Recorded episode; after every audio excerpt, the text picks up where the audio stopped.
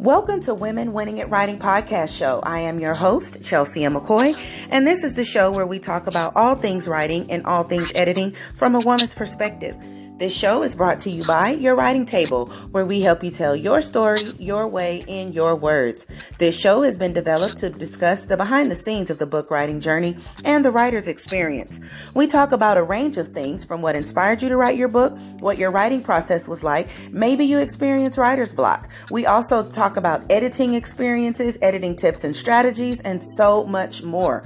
Our goal is to provide inspiration, motivation, and to break down the myth that writing a book is impossible possible. If this is your first time joining us, again, my name is Chelsea and I am a published author, editor, and the owner of Your Writing Table, which provides full service book writing consulting, editing, and publishing services. I've been writing and editing for over 20 years, and I guarantee you, I eat, sleep, and breathe writing and editing. For all of our returning listeners, thank you so much for being a part of our podcast family. We appreciate you, and we thank you for all the support, the questions you send in for topic suggestions, and all the positive feedback. Last but not least, thank you to all of our partners who support us financially and help us to continue creating quality content while providing a platform for women writers to share their writing journey, promote their books, brands, and their businesses. If you would like to become a partner, please click on the link on at the end of the episode notes for more information. And one more thing, don't forget to follow us. Please follow us on Spotify, iHeartRadio, Apple Podcasts, or whichever platform you choose to listen to your podcast on. All you have to do is click the follow button or subscribe notify so you don't miss out on any of the episodes as they drop. And now let's get into today's episode. Hello, listeners. Welcome, welcome to another fabulous episode of Women Winning at Writing. Thank you so much for tuning in and for joining us on today. And we, of course, have another amazing woman writer for you. And I'm so excited about today's topic because some of her writing includes music. And, you know, I don't know about y'all, but music is like, music speaks, right? Music has its own language, like literally. Um, whether it's hip hop, whether it's classic, jazz, pop, rock, soul, gospel, country, it has its own language. It's got its own vibe. And, you know, when I am like in a mood, if I'm feeling some kind of way or, you know, I just need something for energy or whatever, you throw on a good song, you get a playlist going, and I'm telling you, it just, it gets you right. It gets your mood just, I mean, it can soothe your soul, it can energize you, it can do so much. And so writing when you've got your mind at ease, it just adds to your creativity. And music is something that is just, it's perfect for any type of ambiance. So today's guest is um, going to share with us about music and how it is connected to her writing. She um, has written more than one book, and I will let her tell you all about it. So without further ado, please help me welcome Dominique Carson to the show. Welcome, Dominique. Thank you for having me today, Chelsea. I greatly appreciate for taking the time to fit me into your program, to your platform, and where I can discuss my love and passion for writing. Yes, definitely. Thank you so much for joining us and thank you for taking time out of your schedule as well. So let's just dive right in. Please tell us about yourself and your books. Well, I'm um, I'm an author. I'm a freelance journalist. I've been a journalist, if you count my student journalism years, it's been a 17 year journey as a journalist. I am a also a licensed massage practitioner and an award winning speaker. And the two books that I have out right now is called The Biography. Um, Jon B. Are You Still Down? It's going on three years since I wrote the book. I wrote it during the pandemic. And then I have a new book. It's a collaborative book called The Whole Entrepreneur. And I worked with so many prominent people from Heather Robinson to Ernie Peppers to um, book extraordinaire to re-envision the bond. So this is an opportunity that allowed me to step out of my comfort zone and work on a collaborative book where we just offer our suggestions and tips on how to navigate life, career, business, wellness, and yeah. So it, this is a definitely a good read, especially for those who are in career transitions, who wants to own a side business, who wants to start a business, been a vet in the business. This is a great read to look out for. That is awesome. I absolutely love that. So let's let's just go right into it. You got to talk to the music artist, to Jon B. Yes. Wow. So please, you got to tell us about that. So what kind of book is it about? Well, um, it's a biography on Jon B. I had a chance to interview him 10 years ago at Stage 48 in New York City, my hometown. And I just, I just love him. He's one of my favorite artists. I feel like he doesn't get his just due as an Ivory soul singer back in the days, back in the 80s. Teena Marie, you know, kind of started it up, but Jon B catapulted and took it to another level. He was the first really Caucasian R&B artist to work with Jay Z, you know, Nas, um, Tupac, physically work in the studio with Tupac before he passed away 27 years ago. Oh, so it's just little nuggets like that that I've decided to write this book on B. He made it easier for other Caucasian artists to work um for to have a lane every anywhere from Sam Smith, Robin Thicke, and Justin Timberlake to transition to R&B because a lot of Caucasian artists have to start the other way around. Mm-hmm. They have to um, start off as R&B and transition to pop. And Jon B did not want to do that. He's like, I am an R&B artist. I take pride in it and study his forefathers. And he's been in this industry now 28 years. Wow, that's a long time. So now what was the inspiration for you to even want to write a book, you know, such as that and to have him as the featured uh, author, excuse me, featured person? Um, because like I said, he's contributed so much in this in this industry and he doesn't get his just due. You know, a lot of people think Caucasian artists, you think Justin Timberlake, Robin Thicke, Sam Smith, Pink but Jon B kicked the door down and allowed these other artists to have a career consider making music in an R&B genre. He broke a lot of racial barriers too. He, you know, was so people were so fixated him on being babyface protege, and it wasn't until the Cool Relax album where he got his just due with the just single they don't know which is his signature hit mm-hmm. and owning his urban card by working with Tupac Shakur. Once again, he was the last person to physically work in the studio with him. Everybody has worked with Tupac's voice over the years, but he was the last person to work with Tupac, and Tupac was a fan of Jon B. Oh wow. Mm-hmm. That is amazing. So, what was the best part about interviewing Jon B? It was just his nature, like his calming nature, and to just still be in this industry for so many years and have people love and respond to your music. I just think him just being so humble and just, you know, just relatable and personable as well. When I had the chance to interview him, it was like maybe a six, seven minute interview, but that was I, I interviewed one of my R and B crushes. You know, it was him and Usher growing up as a kid in the 90s, you know, a seven, eight year old, just listening to the music. Mm-hmm. So that was a dream come true for me to interview a male R&B artist that I love. Yeah, I'm sure. so how did you compose yourself? Were you just like all geeked out? that was after, I mean, and then the best part, and I talk about it in the book in the introduction, I took my god sister with me when I interviewed Jon B. And she loves Jon B. Her daughter was conceived from the Cool Relax album. No so when she saw me interview him, that was like starstruck for her, and she was able to take a picture with him. She said that is one of the best gifts that you can ever give me for the rest of my life. I had an opportunity to interview a man that I love, and that his album is the reason why my daughter is here. I mean, yeah, that is huge. Seriously. So now, how mm-hmm. how has music overall? How has music influenced your writing? I mean, music has always been a part of my life. I mean, even you know, my mom told me even when I was hearing impaired as a child, I still absorbed music. And the first musical genre that I listened to was classical music. So music was always around in my family, from my grandparents to my mother. And then once my hearing came back, my honestly my introduction to R and B was Marvin Gaye. Oh wow! My mother had my mother had this greatest hits album. Um, she would play it every Saturday. You know, black households we do cleaning every Saturday. Yeah, yeah. So the Technics the Technics Stereo had five CDs, and she would play the Marvin Gaye Greatest Hits album every Saturday, and that's how I fell in love with Marvin Gaye and a lot of the classic R&B.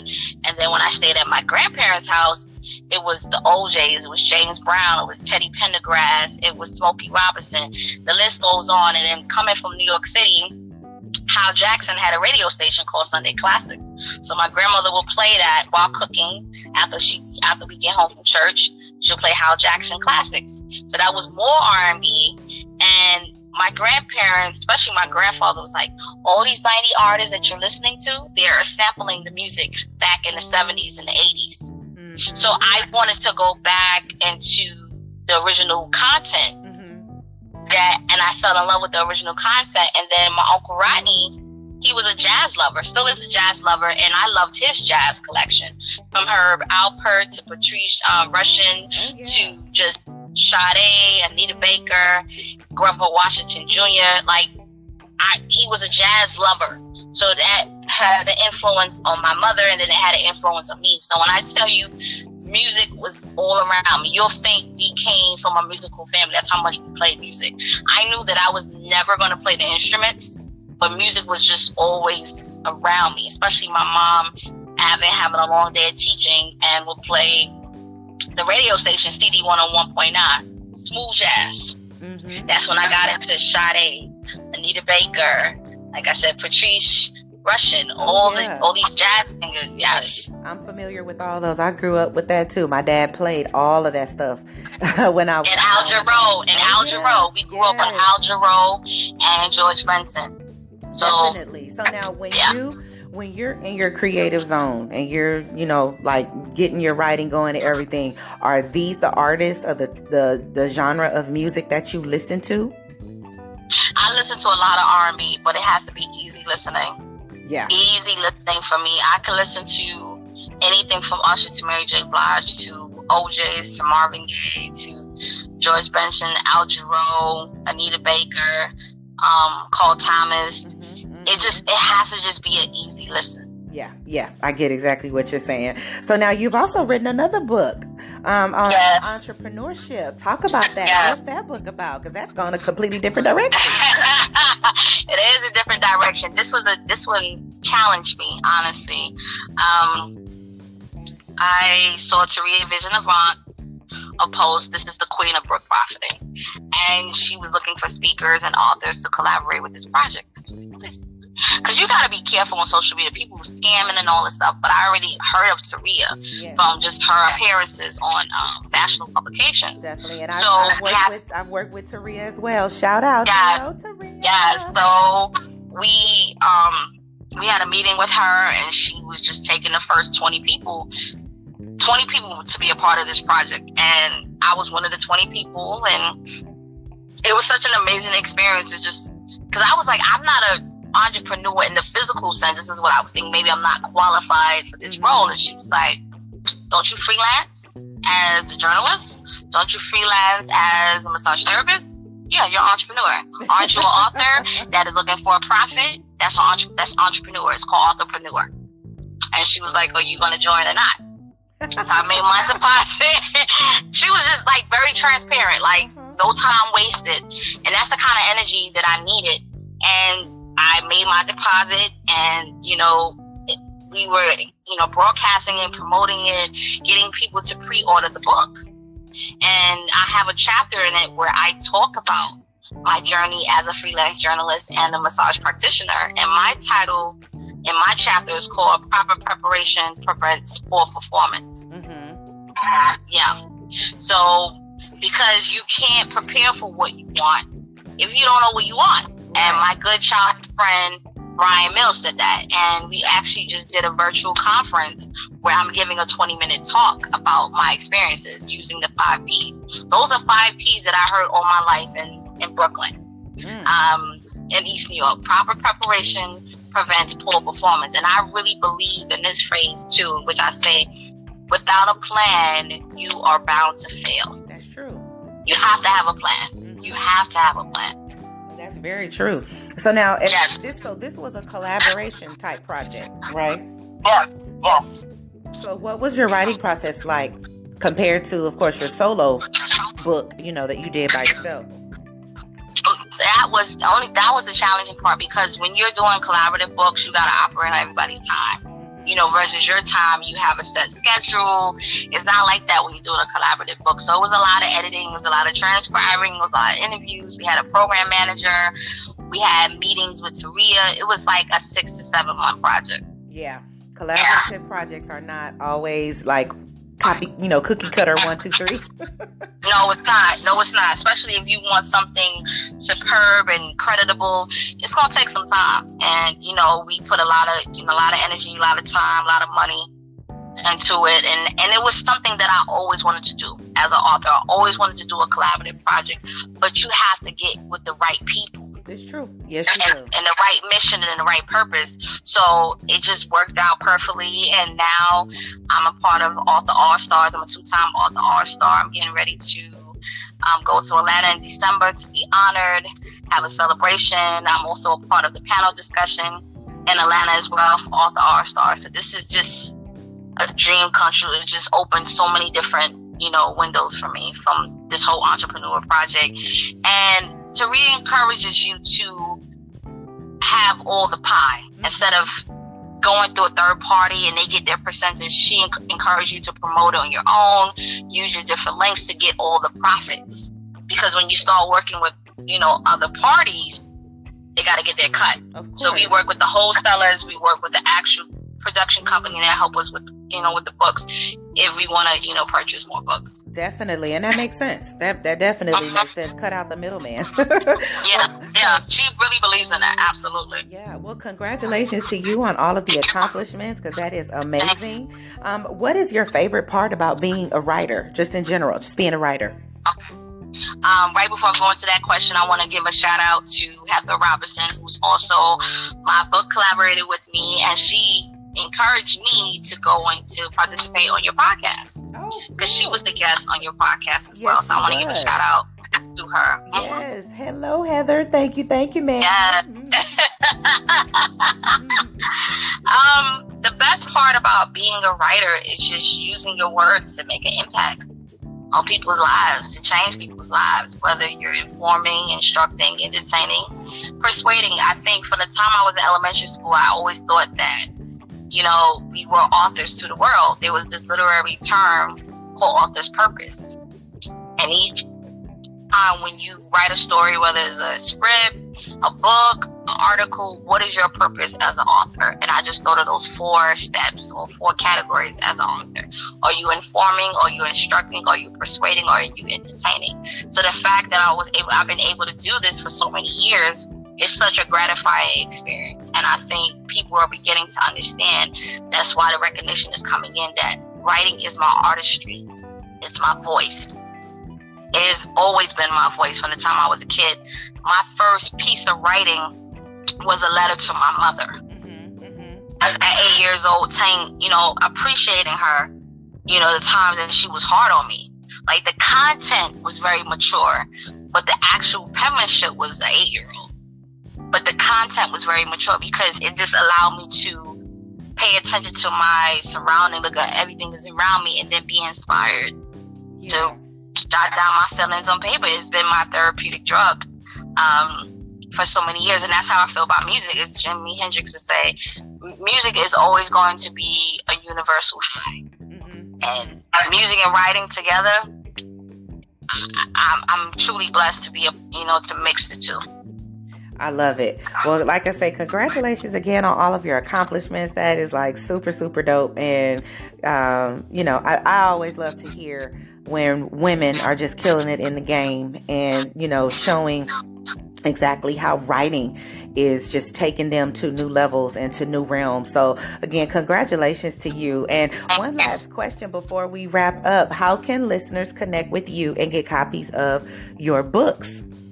I'm glad you asked. Um, my social media, um, you can follow the link on my Instagram, Dom Carson 90. I have a link tree, so it's L I N K um, dot L I N K T R dot E E slash um, Dom not Dom. Uh, let me start that over.